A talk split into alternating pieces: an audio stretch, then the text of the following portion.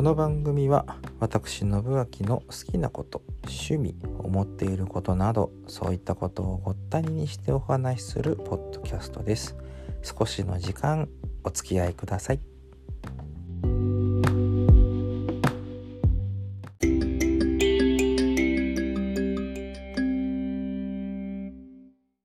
もうね、週末絡んでますんで、ちょっと宣伝も頑張りましょうか。そしたらね、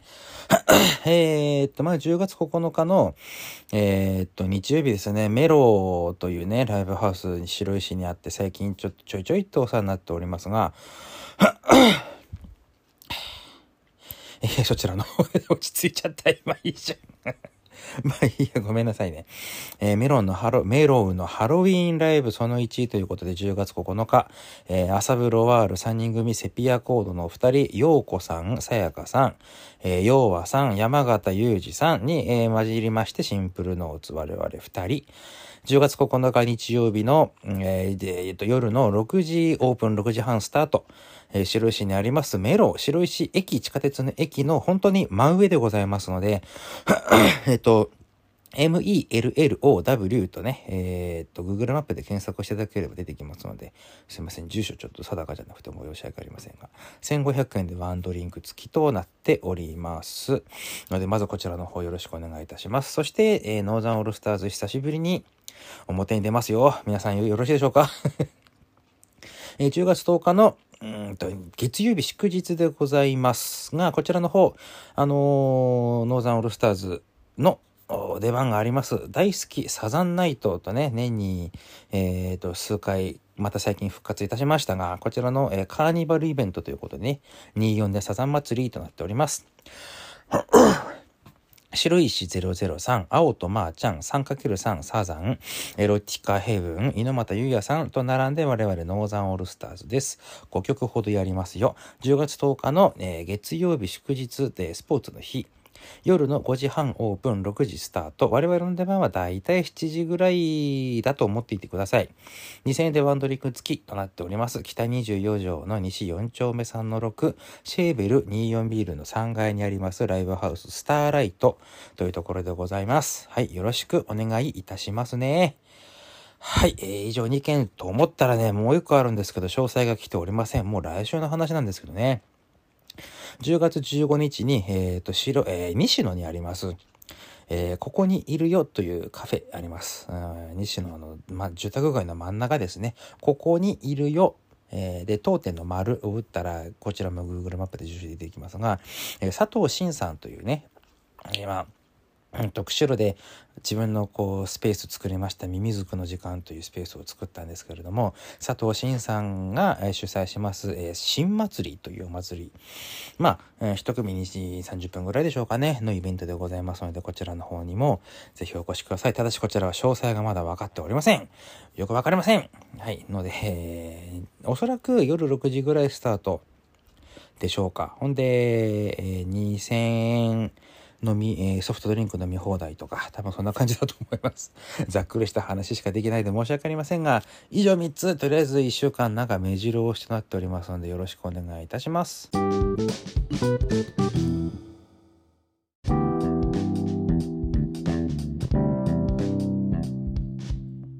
い、えー、ちょっと、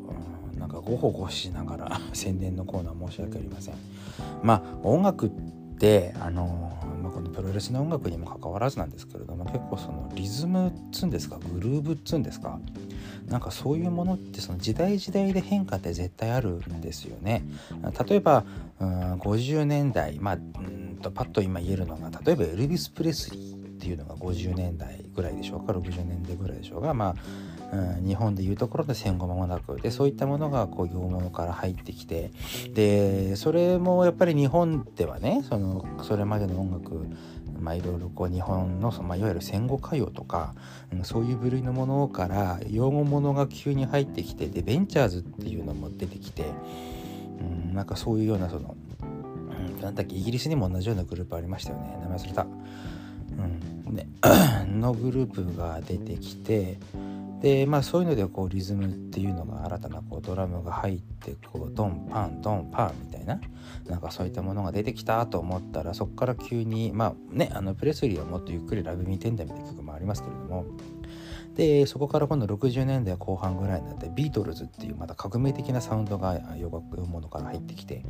で今度ビートルズに憧れた、ね、日本の人たちがまあそうだなそれまでのこう GS とかねそういうのもそうですけれどもからの今度はこうフォークニューミュージックみたいなものにつながっていってとかでその後今度もっとこうシンセサイザーをこう有効活用したねグループが出てくると日本もティンパンアレイが出てきてとかなんかもうあくまで代表選手っていうかパッと思いついたもの言ってるだけなんでねもっと他のいやこういうのもいるじゃないか大竹一見るじゃないかっていう声はもちろんわかるんですけれども、まあ、くまでちょっとすいませんパッと出てきたものから並べていってるだけですね。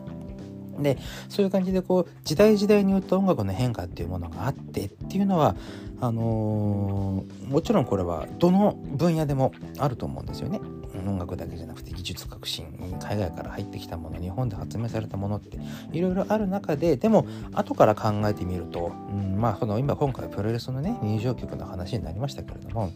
うーんとまあ例えばそうだな、さっきも出ました、まあ、スピニング・トゥ・ホールドとかそういうなんかあのラシア・キムラの入場曲とか馬場さんの入場曲っていうのに比べるとやっぱりそのリズム感グルーヴ感っていうのはやっぱりそのアリがねあの曲はモハメド・アリが作ったと言われてますけれどもまあていうかそうなんですけれどもアリが提供してくれた曲 ということで、うん、なってますけどもやっぱそこでそのリズム感グルーヴ感の変化っていうもの出てきますよね。なんかそういったところがうんまあどの分野でも語られるけど特にこの猪木の曲って今回ねその猪木の投稿のテーマ「猪木ボンバイエ」こちらの方結構やっぱり不法に際してニュースとかでも見る聞くことがあったのでなんかそんなことを思った次第でございます。喋りすぎまして今日はここら辺で失礼いたします。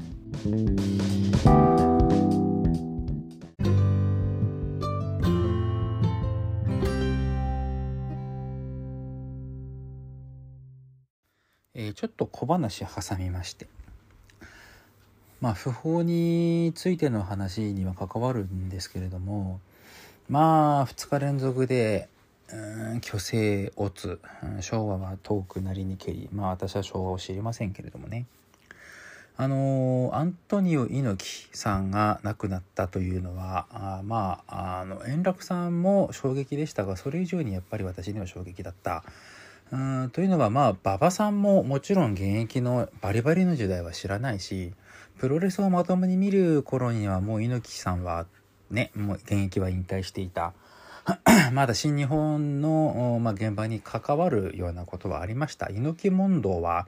うん、ギリギリ私生で見てるんですけれどね、生っていうか、まあその時のワールドプロレスリングは確かに見てました。録画してですけどね。で、まあ、アントニオ猪木といえば、まあ、いろいろあるでしょう。あの、いろんなといえばがありますけれども、あの、炎のファイター、アントニオ猪木のあのテーマソング、猪木、ボンバイエあれですよね。うん、このテーマソングを、今回この訃報がわんさか流れてる中で、やっぱり聞く回数がめちゃくちゃ多い。で、聞いてて、色あせないんですよ。あの、この曲って。で、なんだろうなって思った時にこの猪木さんのテーマソングって、まあ、猪木さんっていうのはあのご存知ない方もいらっしゃるかもしれませんが、まあ、日本プロレスというものに最初所属しかも力道山のスカウトを受けてえー、プロレスの世界に入っていった日本ですね。当時ね日本プロレスっていうところには馬場さんもいた猪木さんもいた。まあ、うん、力道山の薫陶を受けた中にはグレート小鹿なんていうのもいましたね。今でも大日本プロレスっていう団体で社長やってます。80になってなお現役。いまだに時々リングに上がるあのおじさん。なんですけれども。でその「炎のファイター」っていう曲をこうやっぱ改めて聴いてると色あせないっていうのはそれはもう猪木さんっていう存在がすごいからっていうのはまず抜きにして音楽的な問題です。今回私が言いたいのはね。で同時期のプロレスラーのテーマソング。まあいっぱいありますわね。同時期。ジャンボ鶴田も、まあ、昭和中期後期平成にかけてのあの人もね、うん、ギリギリのところでは言ってましたけれども、うん、とかまあそうだな。あと今さっき私振り返った中では例えば、うん、ファンクス、うん、例えば、えー、ラッシャー木村さんとかあとまあ馬場さんもそうですよね。とかその往年の藤波辰巳、うん、長州力、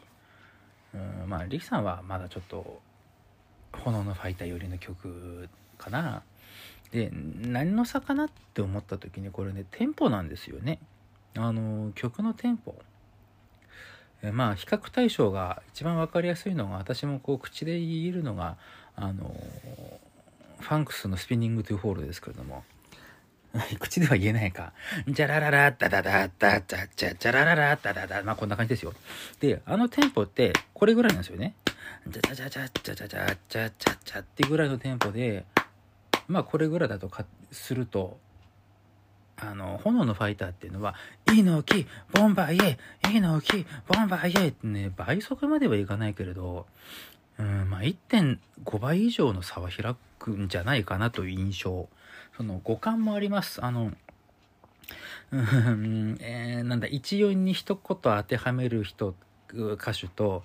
あの一様にいくつもの言葉を詰め込む佐野元春では曲の疾走感が違うみたいななんかそういう例を出したうちの周りのあのベーシストも一人いますけれどもなんかそういう感じもあると思います。いいのき、ボンバイエって4音節の中に、4拍の中に何文字入ってるんだみたいなね。ありますけれども、でもその疾走感も込みで、この曲ってそのテンポがね曲のテンポリズムっていうのがめったくそ速い曲なんだっていうのに今さっきね私も気がついたんですよこれ何なんだろうな。あそっか曲のテンポだ。速いんですこの曲って。猪木ボンバイエ。うん。でそこですよね。だからそれでもって今だにかつて、うん、この曲を好きな人っておそらく日本中探しはいっぱいいると思いますけれどもその曲の感じが色あせないっていうのはそこなんだなっていう、うん、なんかそんな感じがいたしました。あのー猪木を永遠なれなんですけれども炎のファイターも永遠なれなんですね私からするとね。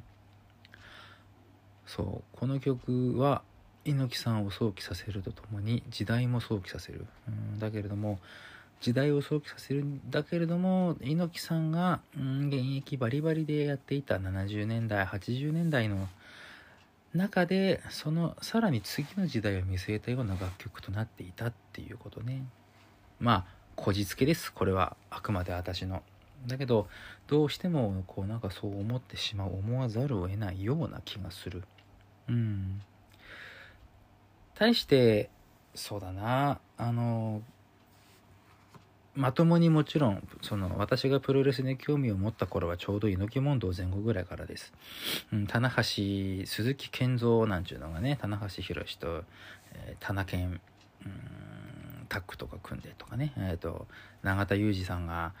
そうですね。あの IWGP のヘビー級チャンピオンを最初の方で取って、えー、連覇記録を重ねていった。うん、あの頃のプロレスを私は見ていてましたけれども。だから猪木さんがその現役のね、あのー、バリバリの時代っていうのは全く知らないんですよ。生では。映像でももちろん何度も見てますけれどもね。だけどうんやっぱりその新日本というものが好きだった。今でも好きだ。あのプロレス団体っていうのはね。うんでその中で猪木さんをこう亡くなったっていうのはやっぱりなんかこうショックだったなっていうのがうん今でも思うところですね。いろんなね好きなスポーツ皆さんいろいろありますでしょう。でプロレスが好きだっていう人もいればプロレスの中でもね例えば猪木が好き馬場が好きいや三沢だいや長野だいや橋本だ。もちろん、いや、今見てるぞ、私は岡田和彦、岡田和親っていうのがすごいんだ。エル・デスペラードっていうのがよく飛ぶんだよな、みたいな。みんなかっこいいんですけどね、やっぱその時代時代っていうものに合ったプロレスっていうものを展開できて、その時代でプロレス界のスターにのし上がっていったっていう人たち、うん、いっぱいいますけれども、やっぱりそういう人たちの、そうだな、面影をいつまでも追い求めて、えー、なんかそんなような気がいたしますね。がっつりハマったわけじゃないですけれども、私もね。はい。まあ、それでもプロレスなんとなくでも結果だけでも追い求めていくんだろうなっていうのが、うん、思うところです。はい、えー、猪木、えー、炎のファイターからのプロレスについてのあれこれというところで本日は一旦ここら辺で